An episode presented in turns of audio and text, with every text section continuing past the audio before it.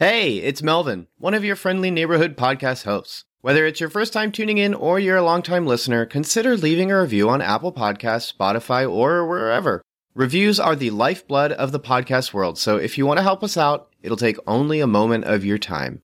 Otherwise, we hope you enjoy the show. Hi, my name's Melvin V, and it snowed today.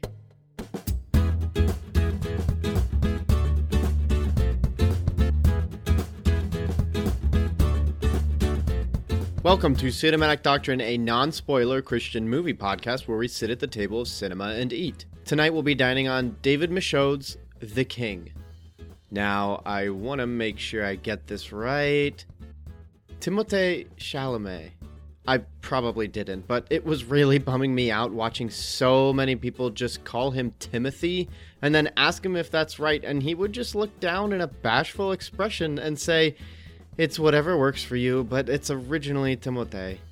Again, I probably didn't get it right, but like, come on, guys, you can't just change his born name because it's hard to pronounce. Ugh, I had to just get that out of the way. I had to. Timothée Chalamet has been a popular actor as of late, and it's a bummer that nobody is just respecting the dude and trying to call him by his real name. But you're not here for that, and you want to hear about my thoughts on Netflix's new movie, The King, so let's just jump right into it. Here's what The King is all about. Hal, played by Timothée Chalamet, wayward prince and reluctant heir to the English throne, has turned his back on royal life and is living among the people. But when his tyrannical father dies, Hal is crowned King Henry V and is forced to embrace the life he had previously tried to escape. Now the young king must navigate the palace politics, chaos, and war his father left behind, and the emotional strings of his past life, including his relationship with his closest friend and mentor, the aging alcoholic knight John Falstaff, played by Joel Edgerton. The King is rated R for some strong violence and language. At certain points, the strong violence is haunting and visceral, while other points are claustrophobic and nightmarish, and it involves violence among men and children alike. Although, across the two plus hour runtime, I would say the violence only takes up about 30 to 40 minutes of it, with the majority happening during the third act of the film. The language is neither pervasive nor is it all that common, the most of it taking place in the beginning of the movie. However, there are a few uses of the F word and a couple vulgar phrases used by one character to taunt another. There's no mention of this in the certificate, but there is implied sexual content between a topless man and a woman in a thin nightgown. It's so brief it could have been cut from the film, in all honesty. A shame they left it in, but easily skippable. Now, before we take a look at The King, I wanted to share real quick that if you've come to enjoy Cinematic Doctrine and would like to support the show, be sure to leave a review on your respective podcast app at the end of this episode. You can also check out two new shows featured under Cinematic Doctrine called Trailer Talk and Monthly Movie News if you're interested in more content. And be sure to check out cinematicdoctrine.com where you can also get connected with our social media. Also, Cinematic Doctrine has a Patreon. For as little as $3 a month, you can join other patrons and vote on a movie I review once a month, as well as take joy in feeding my coffee addiction. Any amount is appreciated with multiple tiers to choose from, all of which go toward making Cinematic Doctrine the best podcast it can be. So, The King. It's good, but it's unconventional. And I think if you let it be, this film can be great, if not one of the best of the year. But that's the thing about The King. You sort of have to let it be great, because if you don't, then it's going to be a really boring, vacant, listless film that did nothing but waste two and a half hours of your life. And there's no better example of this confusing experience than the first act of the film, which largely sets up Chalamet's young to be king. Hal floats around, constantly sleeping, repeatedly being woken amidst hangovers by royal obligation to the king, and he also has a passive hatred of injustice about him. He hates his father's ruthless and warmongering lifestyle, seeks to protect his brother's life, and carries a strong friendship with fellow drinking buddy Falstaff. But the way these scenes are depicted is very. I almost feel inclined to say unfinished. The entire first act is like scene after scene juxtaposed against one another to set the stage for the second and third act, and I talked with my wife about the film afterward and how there could easily be more to the film that was simply stripped away to have a comfortable, digestible runtime. As digestible anything over two hours can be, of course. In fact, while she didn't watch it with me, she said aloud, Why didn't they simply make a miniseries? To which I thought to myself, Yeah, why not? So even the first act of this long movie begs to reconsider the medium it's even in. It's almost like it shouldn't have been a movie to begin with when considering how much content is covered in the first act.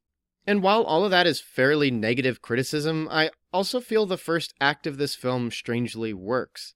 I recall mentioning in my Once Upon a Time in Hollywood review how a plotless film has the opportunity to feel more relatable, as our daily lives oftentimes feel incredibly plotless.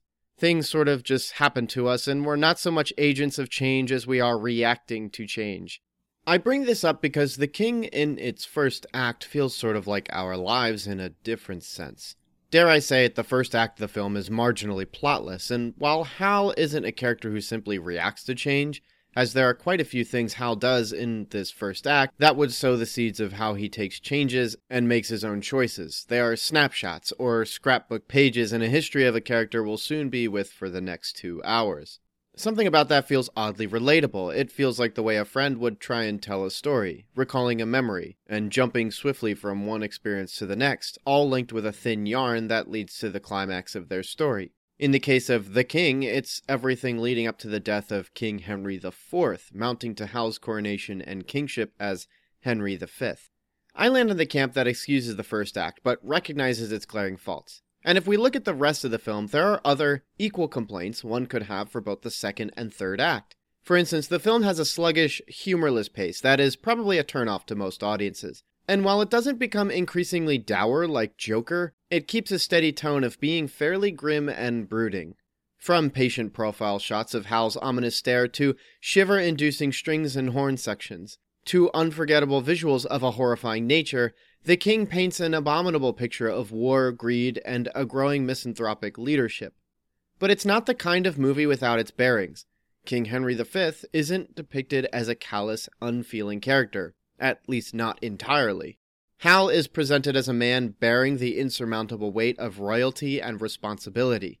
He makes decisions that very few men ever entertain, and there are constant questions of is it worth it? Does this even matter? Or most importantly, what's the point?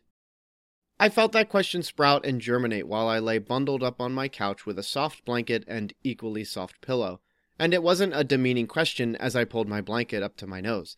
I wasn't scoffing at David Michôd for his interpretation of Joel Edgerton's script. I was asking it more like someone would search desperately for a napkin or roll of paper towels. I would use the question to clean up the bits and pieces of the film that left me lost, revealing the purpose of the film behind what felt to be really, really peculiar decisions. Because at the end of the day, despite the remarkable imagery present in The King and some superb choreography toward the end of the film, and an increasingly haunting score, not to mention some pretty great performances, and Robert Pattinson is just having a blast, by the way, I need something more than talent to sell me on something so dark and menacing. And then it hit me. That was the point. The big question of, what's the point, seemed to be the mantra chanted throughout the film. And I think one of the things that may be a flaw to others is simply a necessary evil to emphasize this claim. Early on in the film, there's a fairly heavy handed segment where you can essentially predict a big thing that will happen in the end. I can't get into detail for obvious reasons, but the idea here is that when the third act rolls around and we're introduced to the climax of the film, I think most people will go, Ha! I knew it! It was so obvious! And imply that this is a negative case of bad writing, but I don't feel that way. I suspect some might feel like the quote unquote third act twist is a poor attempt at pulling the rug out from the audience, but to me it seemed as though this is a case of pulling the rug out from under reason. You see, we stack up our lives and our thoughts and our actions on a foundation. In Christianity, our entire worldview is backed on the idea that Christ came to pay for our sins and in his infinite glory overcame them and brings us into new life. That's like a super duper Cliff Notes version of why we do what we do, but that's our foundation. Paul writes in 1 Corinthians 12 through 19 a logic problem wherein if we cannot believe what Christ says about the resurrection of the dead, then how can we believe that Christ was raised from his own death? Or, furthermore, how the preaching of the word of God through Christ is in vain and subsequently our own faith is in vain.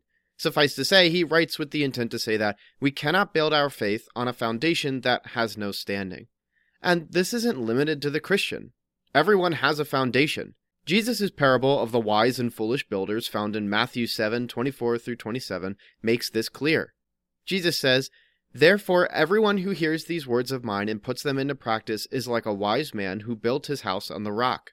The rain came down, the streams rose, and the winds blew and beat against that house. Yet it did not fall, because it had its foundation on the rock. But everyone who hears these words of mine and does not put them into practice is like a foolish man who built his house on sand. The rain came down, the streams rose, and the winds blew and beat against that house, and it fell with a great crash. Everyone has a foundation, whether it's built atop the foundation of the Lord or some other foundation. We all have one, and it's through storms we recognize the integrity of our foundation. But sometimes we forget our foundations, or maybe we're feeling like it's time to move on. We cover them up with a rug, and that's when the storm comes along to strip it away and remind you what's beneath. And that's not all that uncommon. I think any mature Christian has had the experience of panic, fear, and misery amidst the storm, only to be reminded that a foundation in Christ cannot be shaken. Now, in the case of the king, that storm comes in a war with France, and while it may not seem so immediate, Hal's kingdom is built upon a foundation of war, deceit, and malice. And the scary thing is that it sort of just happens. There's almost a lack of agency present in the king, as though Hal, despite becoming the king of England and wielding absolute power, is nothing more than a headpiece for a grand machine. He may be the shiniest piece of metal, glistening in the sun, but he's still nothing more than another component that keeps the system running. And it's fascinating because, as I said that, I recall saying earlier that Hal has a fair amount of agency, but that's almost exclusively limited to the beginning of the film. Toward the end, sure, he's making decisions, but they're the sort of decisions you make when walking down a hallway. You either move forward or turn back, which is unlike the decisions you can make in an open field where possibilities stretch across the horizon. And so, not only is Hal's home built upon a foundation of war, deceit, and malice, it's almost like he doesn't realize it until it's too late. But you haven't, and you know what's going on from start to finish. That's what feeds the dark tone of the film, after all. You can see where he's headed, even if he can't. You can see the house he's building, and you know it's not a safe, reliable foundation. And that's where the question, what's the point, comes in. If the cost of uniting a kingdom is at the hands of war, deceit, and malice, then what value is there in uniting a kingdom at all? Do the ends justify the means? And if so, why bother with the ends to justify the means? Perhaps things were better off to begin with.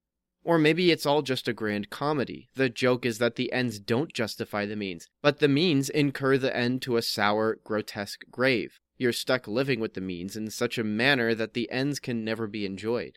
But I digress, that's almost a faux philosophy, a sophomoric attempt at explaining away the horrors of the world as though the solution to horror is more horror, or even that horror is a perpetual experience.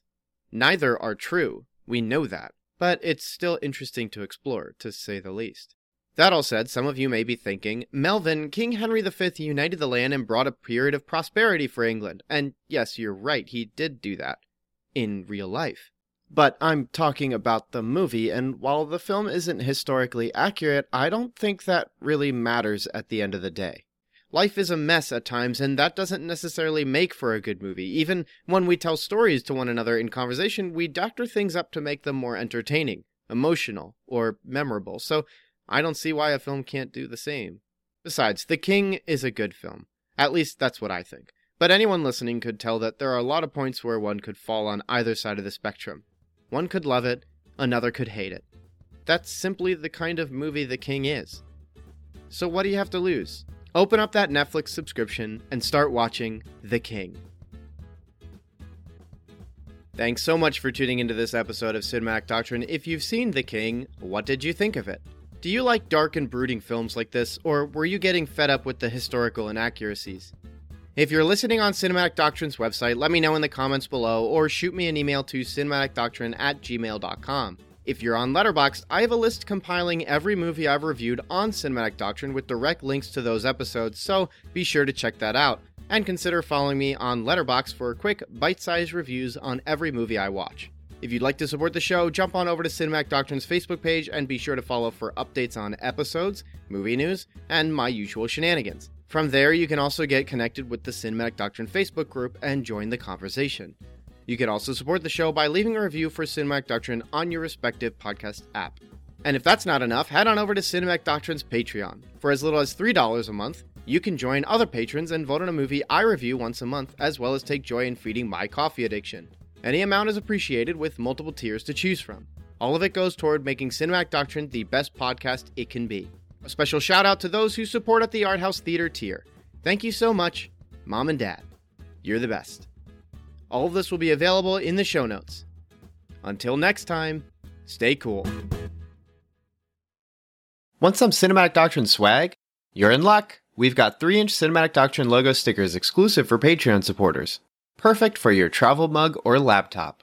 Head over to patreon.com forward slash cinematic doctrine, link in the show notes, and choose the independent theater tier. Doing so will net you other perks too. But let's be real, the podcast stickers are the coolest perk. So get yourself some podcast stickers by supporting on Patreon.